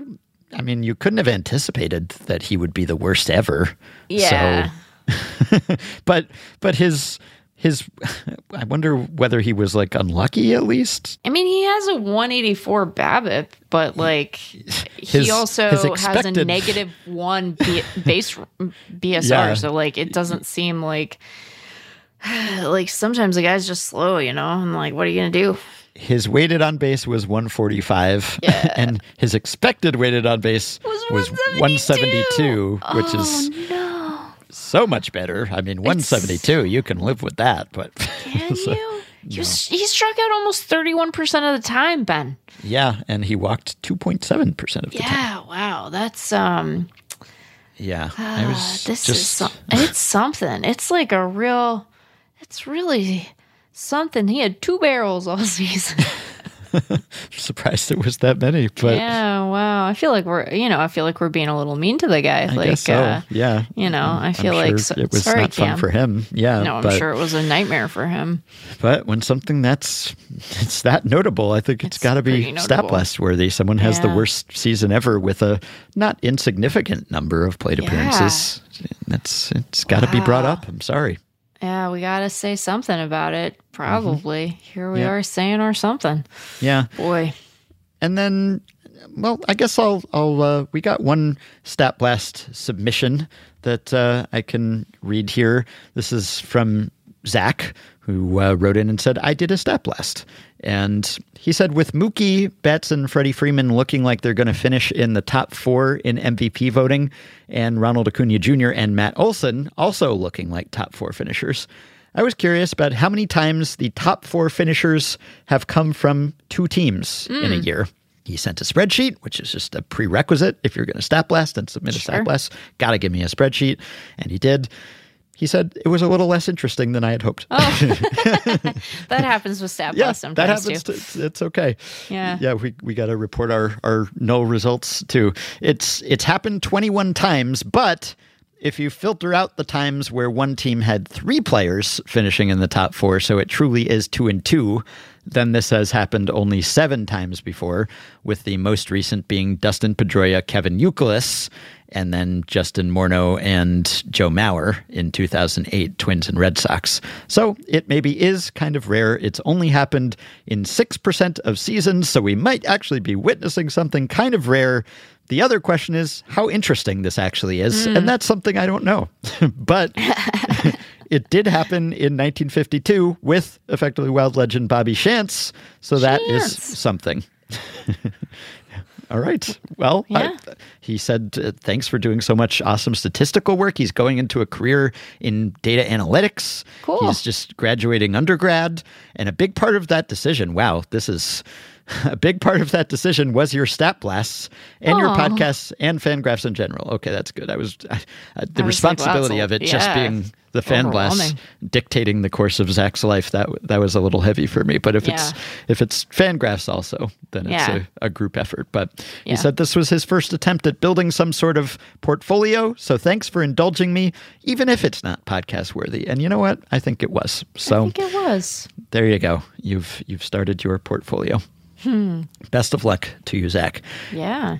And I guess lastly, I wrote about baseball a couple times this week, and uh, doesn't doesn't happen every week these days that Yeah. uh, I write two articles about baseball. Wow. But yeah, the playoffs started. It was a special occasion, and one was about the connection between spending and winning that that we've touched on this season, and about how there's uh, seemingly less of one. So I, I think I did an update on this at mid-season because I wrote about it then, and now I did the final update, and it turns out that at least with the payroll stats I was using and frequent stat blast consultant Ryan Nelson was using, the correlation between payroll and winning percentage this season was 0.08 which is essentially non-existent Yeah. right because it, it runs from negative one to one where one is a perfect correlation where both things move in lockstep in the same direction and negative one is a perfect inverse correlation and they move in different directions but 0.08 that's just that's just right in the middle where there's Yeah. just basically no kind of connection whatsoever and this was we went all the way back to 1976 the beginning of free agency and this was the lowest correlation hmm. other than sorry it's it's not the lowest you got all excited but it was it was the third lowest correlation the lowest since 1992 and 1990 there were two low correlation years in there but other than that this was the lowest correlation year. So our sense that something weird was happening or not happening here with the Padres and with the Yankees and the Mets both being disappointing and bad, and the Angels. Not surprising that the Angels were bad, but Yeah. but they were. It was Bad, a, a little yeah. more surprising than it usually is that they were as bad as they were. Fair. And and then you had a bunch of teams like the Orioles and the Twins and the Diamondbacks and the I don't know who, who else the the Brewers I guess are kind of uh, well the Marlins would be a better Yeah. example right so lower payroll teams that uh, were successful. And so ultimately it was just a mismatch mismatch a mishmash mishmash mishmash. You, you needed you, you couldn't tell it was just like someone tossed all the payrolls and records into a bowl and jumbled them up and Yeah. uh, and there was just no no apparent connection. So I don't know that it means anything. It's a blip, obviously, in the long run. You spend, it's going to help you win. But, and in individual cases, it did this year too, notably the Rangers. But, but on the whole, it was an anomalous year in that respect. And, and you can see with the graph that we made that it kind of ebbs and flows. Like, uh, at the start of free agency, there was a very strong connection because presumably, if you were willing to wade into the free agent market when salaries spiked all of a sudden, then you were you were going to get a big advantage there. And then that kind of faded, went away as uh, free agency became normalized and everyone got into it. And then you see like the collusion years in the mid to late 80s where there's a very low correlation because uh, no one was wanting to spend at all.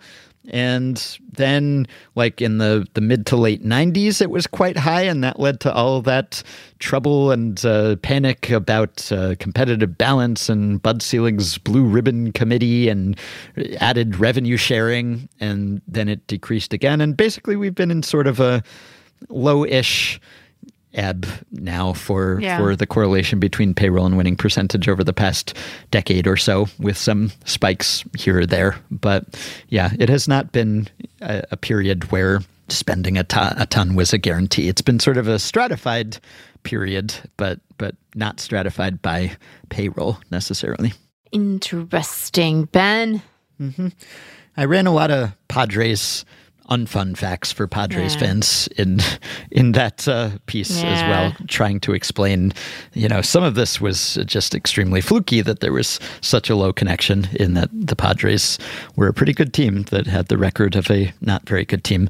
They sort of they took a little bit of the luster off the fun facts at the very end there because they they won whatever it was 20 to 27 and they even won a couple extra inning games. They ended the season hilariously on a one run extra inning win where Rich Hill got the win.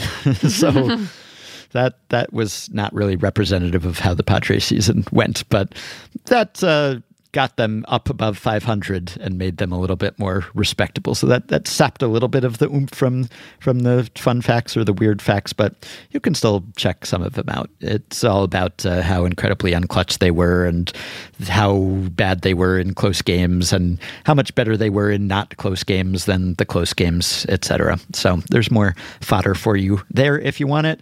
And then I wrote about the Orioles and I wrote about prospect call ups. And I, I may have mentioned this at some point, but they tied for the most Baseball America top 100 ranked prospects to debut over a two season span. So, seven Baseball America preseason top 100 prospects have made their major league debuts for the Orioles this season or last season. And that ties the record going back to the beginning of BA rankings in 1990. I'm sort of disappointed because I thought they might break the record, and they would have if Heston Kjerstad had been ranked by BA, but he wasn't. He was ranked in a previous season, but not this mm. one. And so he did not count toward the mm. total.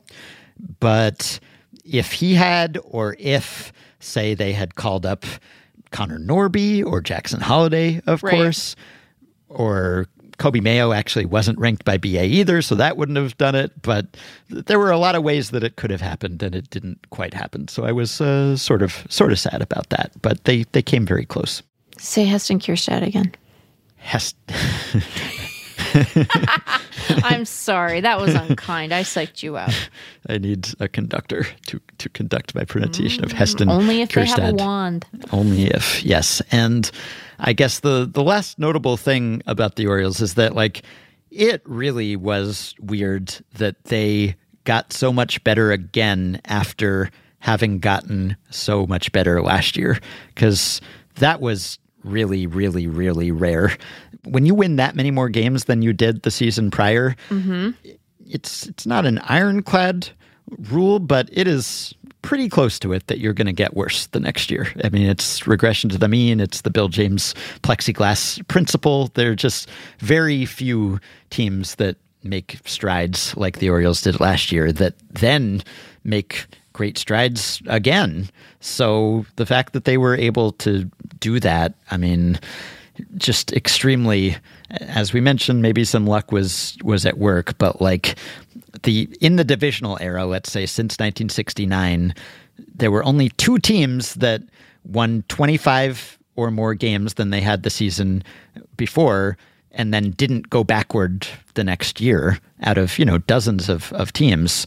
They all just took some step back except the 1977 to 78 Brewers, who managed to go up by two more wins, and the 1990 to 91 Braves, who went up by four more wins in 92, which bodes well for the Orioles because the Braves went on to dominate the NL East for years and the Brewers won a pennant too. But but those were the best case scenarios that you would Yeah. barely get better.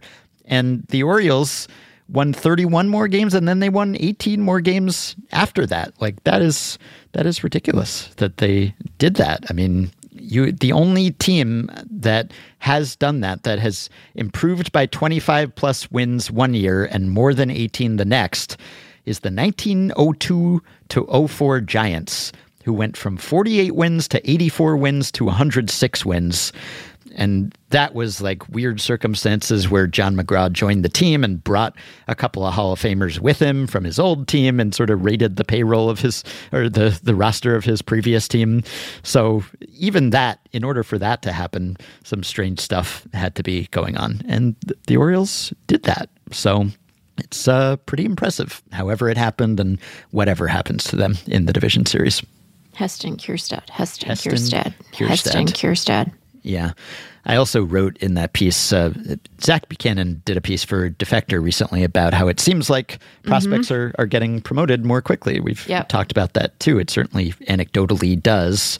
And Lucas Apostoleris at Baseball Prospectus ran some numbers on that for me. And it is true that players these days are making their major league debuts with fewer career minor league plate appearances or batters faced under their belts, mm-hmm. like noticeably fewer. But it is hard to disentangle that from 2020. COVID. Yeah. Yeah. Yeah. From not having a minor league season that Yeah. year, because that obviously is going to lop off some hundreds of plate appearances for those players. But but we've had guys come around even since then, like 2021 draftees or signees who have just taken the express to the big leagues and weren't affected by that probably. So there are all sorts of reasons why I, I think it could be happening, but it's it's just it's tough to untangle that and figure out whether it actually is or whether it's kind of a, a COVID artifact. But I, I buy it.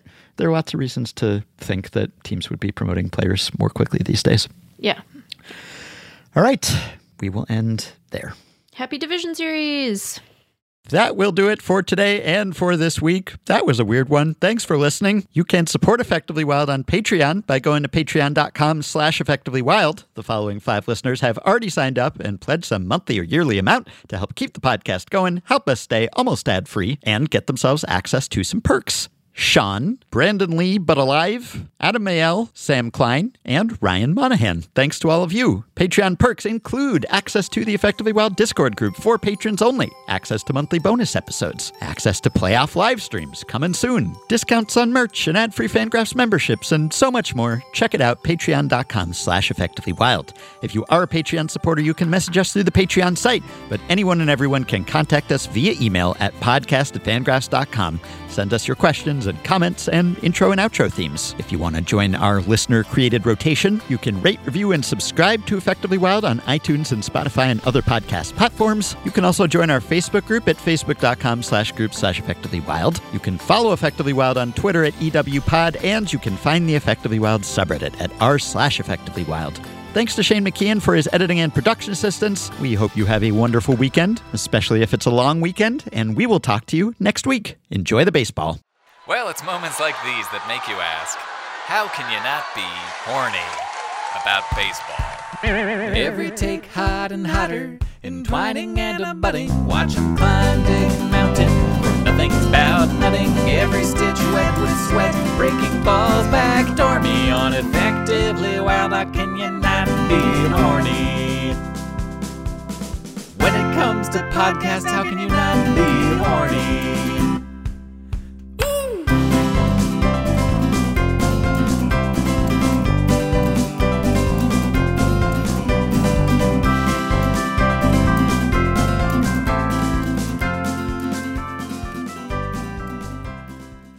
Hello and welcome to episode 2069 of Effectively Wild, a baseball podcast from our Patreon supporters. No, that's not how it goes. Tried to salvage it, couldn't couldn't ah. quite pull out of the stall. All right. Hello and welcome to episode 2069 of Effectively Wild, a baseball podcast presented by our Patreon supporters. Wait, I screwed it up again. You Oh, man. did. This day is a disaster. We're really we're just Oh we're having gosh. a hard we're having a, hard go here, Ben. Baseball podcast. Podcast Okay. brought all to right. you by our Patreon supporters. Okay, I can do this. FanGraphs Baseball podcast presented by our Patreon supporters. All right, I got this down. I definitely don't have the podcast intro yips. This is going to go great.